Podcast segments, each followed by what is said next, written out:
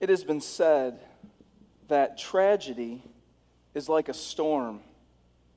It's not a question of if the tragedy will come, but when.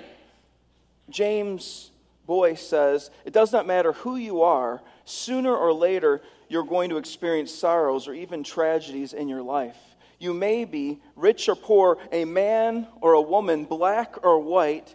Tragedy inevitably will become a part of your personal experience, and there will be nothing you can do to avoid it. The reality of it is, church, all of us have faced tragedy, and we will face more tragedy in the future. It may come in sickness or disease, or maybe a loss of a job. Maybe we'll experience some sort of natural disaster or the passing of loved ones. I know many of you have walked down that dark and lonely road of losing a spouse. I can't imagine the pain and the sorrow. The person you live life with. The person who loves you like no other. The person who knows you like no other is now gone. C.S. Lewis wrote the famous book, A Grief Observed, where sadness, suffering, and pain pours out of his heart as he grieves over the passing of his beloved wife, Madeline.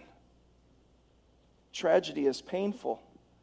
Crisis causes us to suffer regardless of who you are. But not only do we face tragedy, but life continues to move forward. It's like we're on a water slide that we can't get off of. We feel the pressure to move on, to get on with life. But often our hearts are still recovering over the last tragedy, crisis we were just in. I'm not trying to cause us to have severe depression this morning. But at the same time, I don't want us to be naive or avoidant of what happens. None of us are immune to tragedy. The only thing to me, that seems worse than possibly losing a spouse would be to lose a child. And this is where our text is this morning, where Christ meets us in our darkest hours, our darkest moments when we feel helpless and hopeless. And, and Christ comes in and gives us hope once again. So let's turn to our Bibles, John 4 verses 46 through 54. John 4, verses 46 through 54.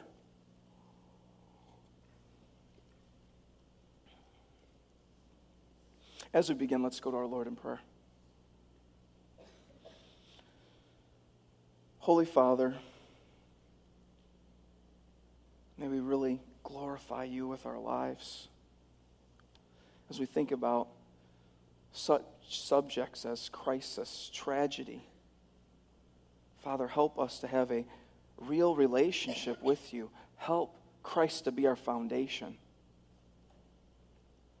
So we'll be able to walk victoriously through the trials that we face.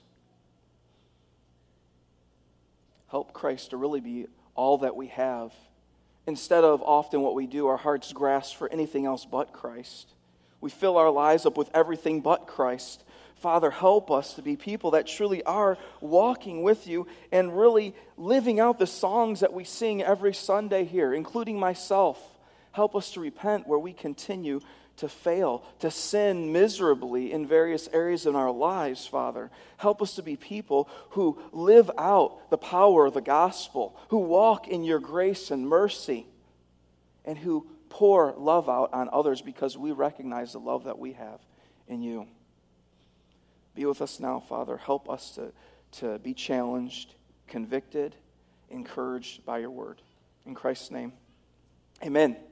So, John 4 46 through 54 says this So we came again to Cana, that's Jesus, to Galilee, where he had made the water wine. And at Capernaum, there was an official whose son was ill. When this man heard Jesus had come from Judea to Galilee, he went to him and asked him to come down and heal his son, for his son was at the point of death.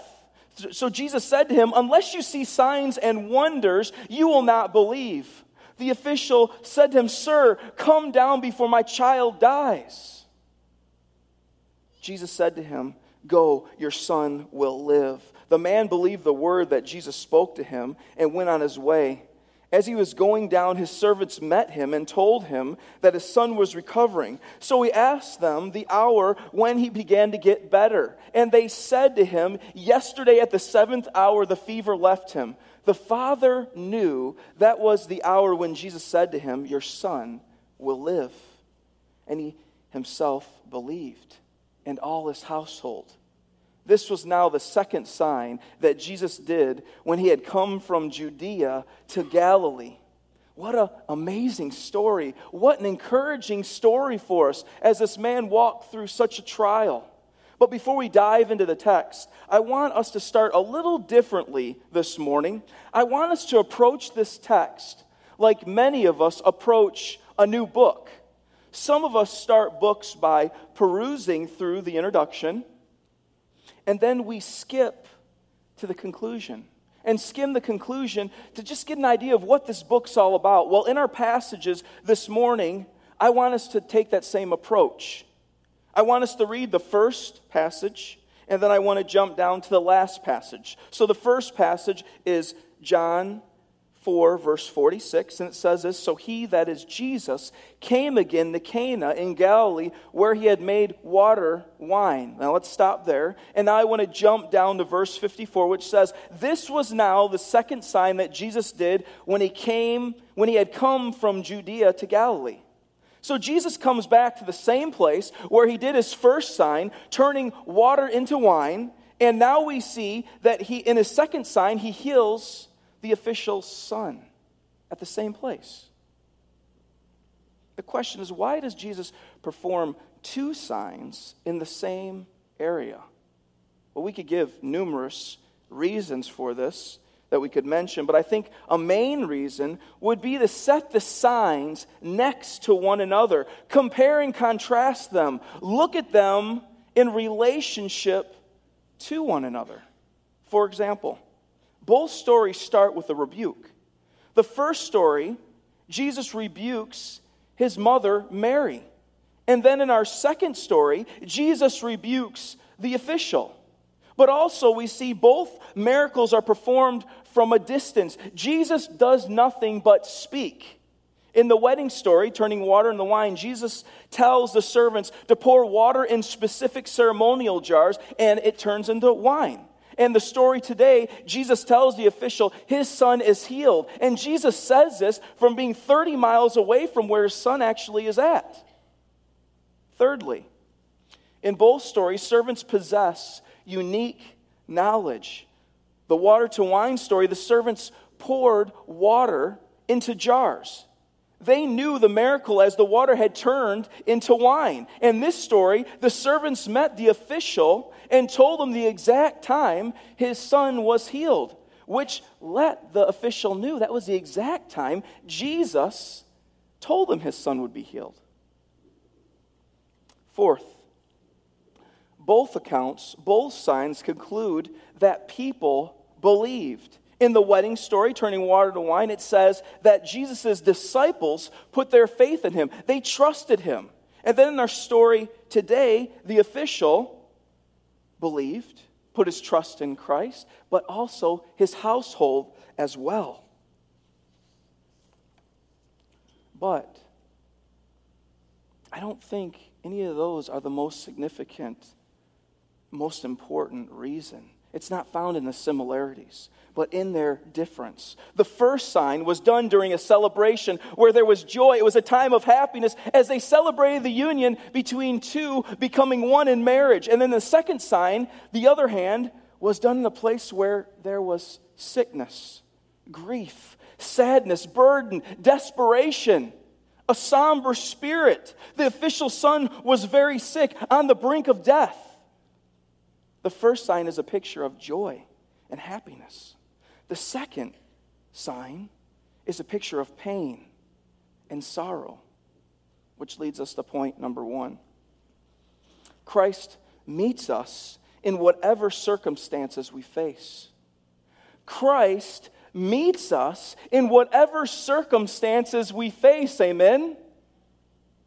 Jesus was in the middle of both the wedding celebration and the sadness over sickness. He was at the center of both situations. Jesus was there when the two vowed to be committed to each other for life and marriage, and then Jesus was also there when the man was desperate for help, when his son was on the brink of death. What are you facing this morning? Are you going through times of blessings? Times of joy? Or are you going through times of suffering? Are you facing times of crisis right now? Because Christ is there with us.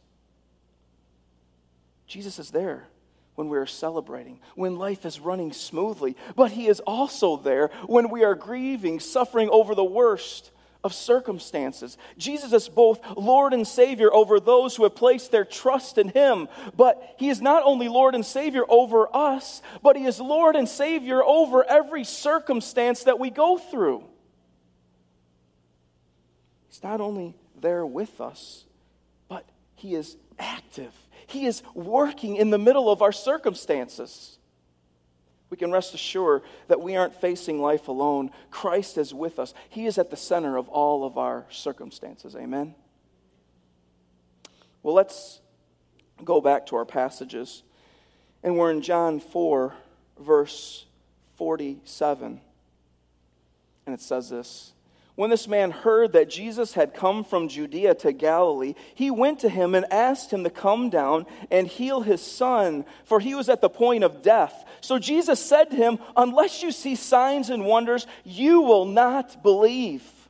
We aren't exactly sure how the official knew about Jesus. Maybe he heard about him from the first miracle when Jesus turned the water into wine at the wedding.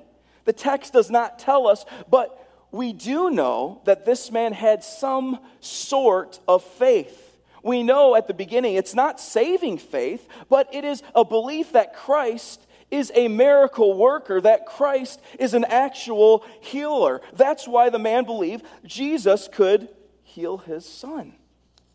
It's sort of like someone who comes for biblical counseling because they are desperate to have their marriage be right, to get help, and they are motivated to do whatever it takes to help their marriage. They will follow Christ. They will read every scripture you give them. They will memorize half of the Old Testament. They will fast for a month, do whatever it takes to save their marriage.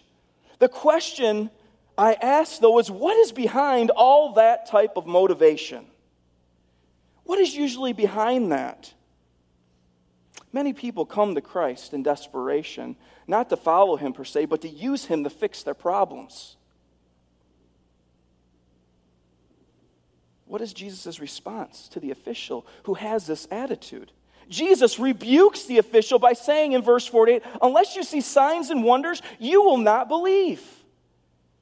Jesus is talking to the official but he is also talking to humanity in general. We often follow Christ because of what he can do for us, what good we can get out of him. Lord, please fix my marriage. Lord, please heal my son. Lord, please let me get that job. And all of a sudden, we have all the motivation to obey Christ. We become super Christians, but the truth be known, our faith is often mixed with a lot of self when we do that. We're often motivated to get Christ to help us in the moment without submitting to Him in the long run.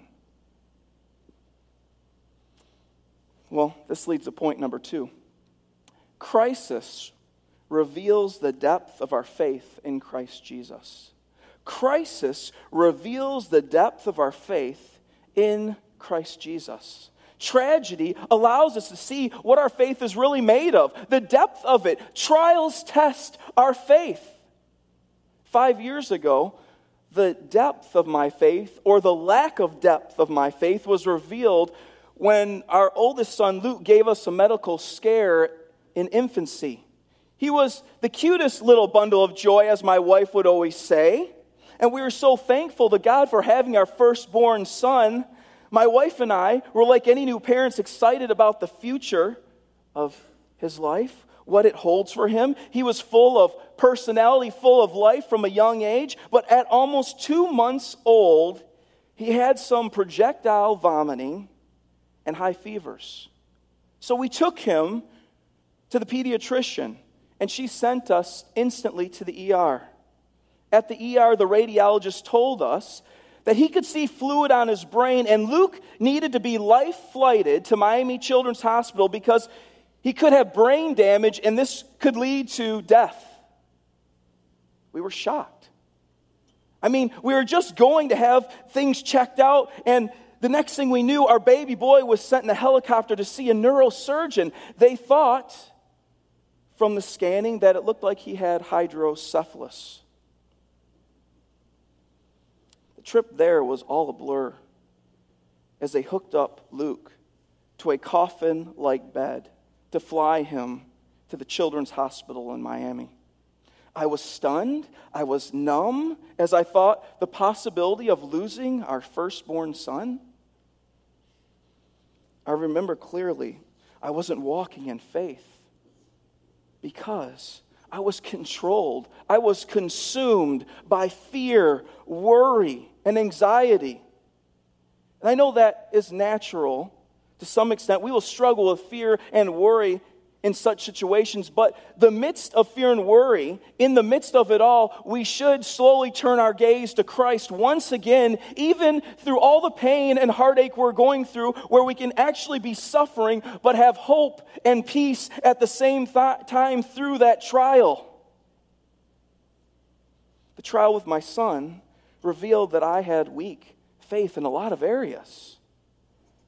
But, church, that's the grace of God, where He lets us see what is wrong with us, where we need to change, instead of, oh no, Lord, no, no, no, I have enough faith. No, that's the grace of God when I could see that. God gave me eyes to see the shallowness of my own faith at that point. Trials reveals the depth of our faith we see our hearts for what they are. We recognize the level of trust we have in Christ Jesus.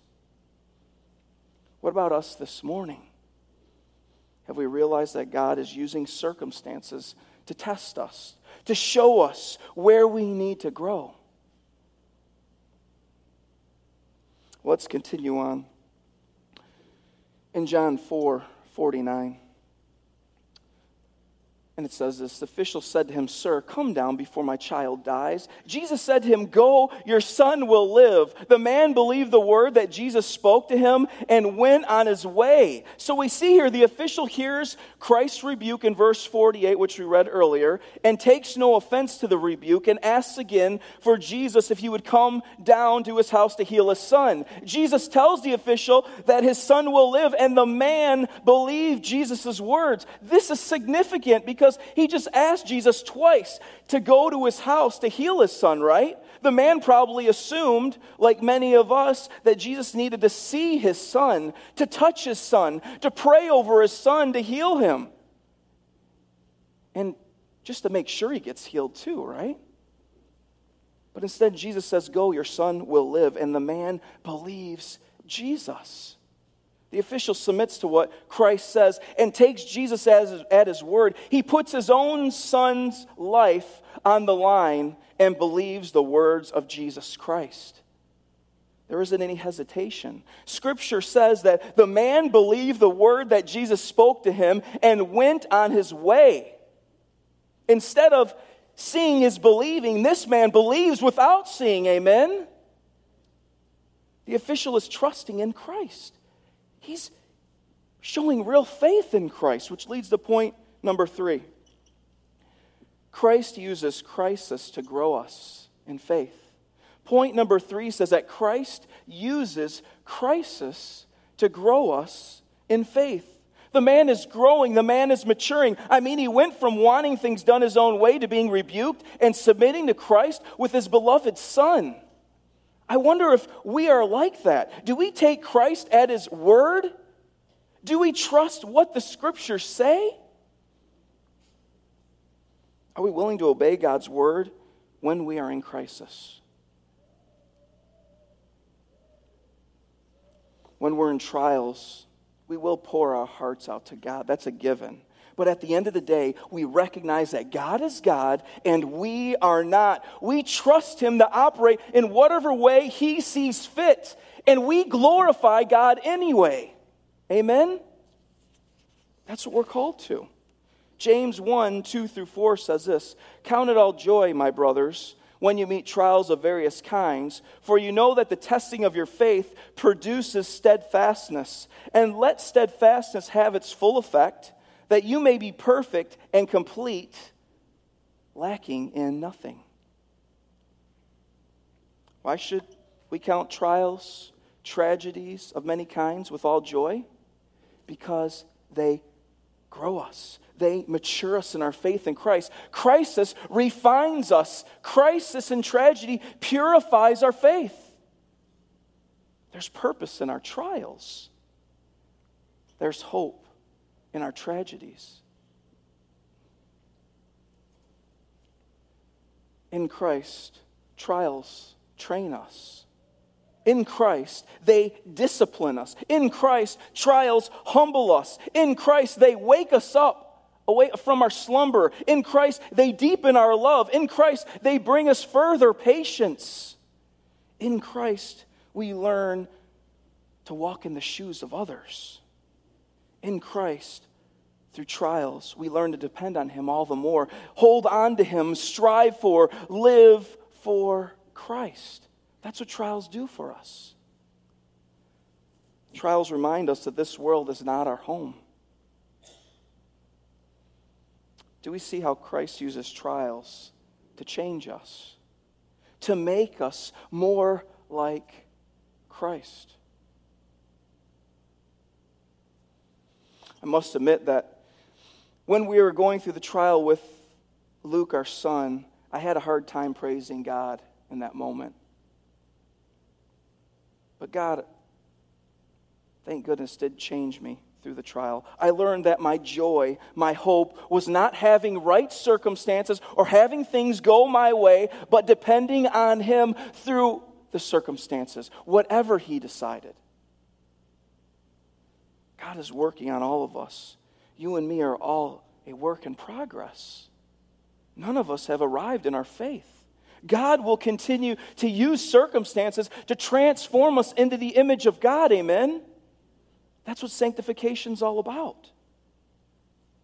Well, let's continue on, and we're now in John 4 51. And says this As he was going down, his servants met him and told him that his son was recovering. So he asked them the hour when he began to get better. And they said to him, Yesterday at the seventh hour, the fever left him. The father knew that was the hour when Jesus had said to him, Your son will live. And he himself believed in all his household. This was now the second sign that Jesus did when he had come from Judea to Galilee. We see the official went from a belief that Jesus was a miracle worker to a belief that Christ was his Lord and Savior. What was the result? What was the result of such a belief, such an active faith? It says his whole household believed in Christ. Sort of like the woman at the well, the whole town heard about Christ. They all became followers of Christ, it says the household here in our passage. And I think by a follower, we're talking about one who truly lives for Christ, one who reads the Word of God, one who spends time communing with God in prayer, one who is in awe of the gospel, one who is in awe and amazed that Christ would save sinners like us. A real faith that holds on to God's grace in the midst of the trials, relishing in His favor. I wonder how many of us have active true faith like that.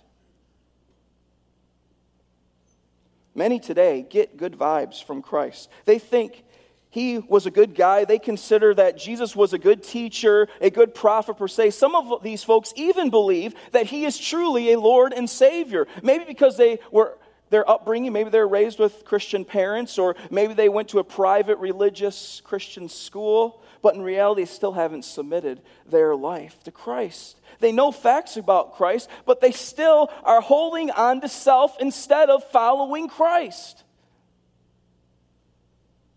I know. We all know that self wants to stay on the throne. Self wants to rule without anyone, including God, telling him or her what to do. But Scripture teaches us that we have to die to self, repent, turn to Christ, get off the throne, and relinquish all authority to Christ Jesus. That's what we're called to do. If God is drawing you this morning, turn to Him in faith and repentance. Read the Bible for yourself, study it, spend time in it. Start with the Gospel of John. Get to know Christ for yourself, not what people have told you about Him. Get to know Him yourself. Let the Word of God reach your heart. I'd like to ask one final question this morning. Was there something in the official that drew Christ to him? Was there something in him that drew Christ to him? Some of you may be thinking, well, it said he had some faith. I would ask you, where does faith come from? Do we whip it up ourselves? Of course not, right? It says that God is the one who gives us faith, right? What about others? What about Nicodemus? Why did Christ open his eyes? I mean, he was a blind religious Pharisee, right? What about the woman at the well? Was there a reason why Christ saved her? Was there something good about her? We know that she had five husbands, and the man she lived with wasn't her husband. Plus, she followed the false religion. She was a Samaritan, so she mixed some of the Jewish views with pagan religions. The point is, Christ saves people from every walk of life, and it has nothing to do with them, how good they are, or what they have done or accomplished. It has nothing to do with them. Scripture tells us that none is righteous, no, not one. All are dead in sin, all are under the wrath of God. It has, it's not, has nothing to do with how good these people are, but how good Christ is to save such bad people like them. These people were undeserving of God's love. But God gave it to them anyway. What about us? What brought us? What brought Christ to us? Were we any different than the people above? Was there something good in us that caused Christ to save us? Of course, the answer is clearly no. Ephesians 2 8 9 says this For by grace you have been saved through faith. And this is not your own doing, it is a gift of God, not a result of works, so that no one may boast. Scripture says we can't depend on ourselves. Our good works are like filthy rags, right? Why is our good deeds like filthy rags anyway? Because the good we do is usually mixed with sinful motives, people pleasing worried about what people think. A lot of different reasons. We're all tainted with sin from head to toe. God saves us in spite of who we are, amen? Which leads to point number four Christ saves us by his grace. Point number four says that Christ saves us by his grace, period. God looks to his son's righteousness that was imputed to us to save us. We receive the unmerited favor, his grace that cleanses us from all our sinfulness, all our unrighteousness. I would ask us this morning who are we putting our faith in? Is it in ourselves and our own goodness, or are we putting our faith in Christ and in Christ alone? There's only one who was good, and his name was Jesus Christ we can depend on His holiness, His love, His perfect life, His character to save us. He won't let us go. Well, in conclusion, how are we handling crisis this morning? Is Christ our focus when our life is turned upside down? 1 Peter 5 7 says, Cast all your anxiety on him because he cares for you. God cares for his children because he loves us. He will do what is best for all of us in whatever situation we face. He will not abandon us. The question is will we trust him? Will we walk with him in his ways when others, when our feelings, when everything around us is telling us to disobey the Word of God, will we stand on God's Word and God's Word alone because of our faith in Jesus Christ? Christ is in the middle of our crisis. He is working in our circumstances. We can have hope, we have purpose, we have joy in the darkest of hours because Christ is enough. Let's go to our Lord in prayer. Holy Father, we thank you that you are enough, that you sent your Son to die for us, Father, that you reckoned us, those of us who have turned to you in faith and repentance, to be your children. There's many of us who have had knowledge about you, but truly we've not submitted our life to you, Father. And I ask that people do that, that they will turn to Christ and submit all of them, all of them to you for your glory. The reality of it is, if, if it was just us alone that were truly walking in the power of the Spirit, we would turn Marco Island upside down for your glory. May you use us. May you open our eyes.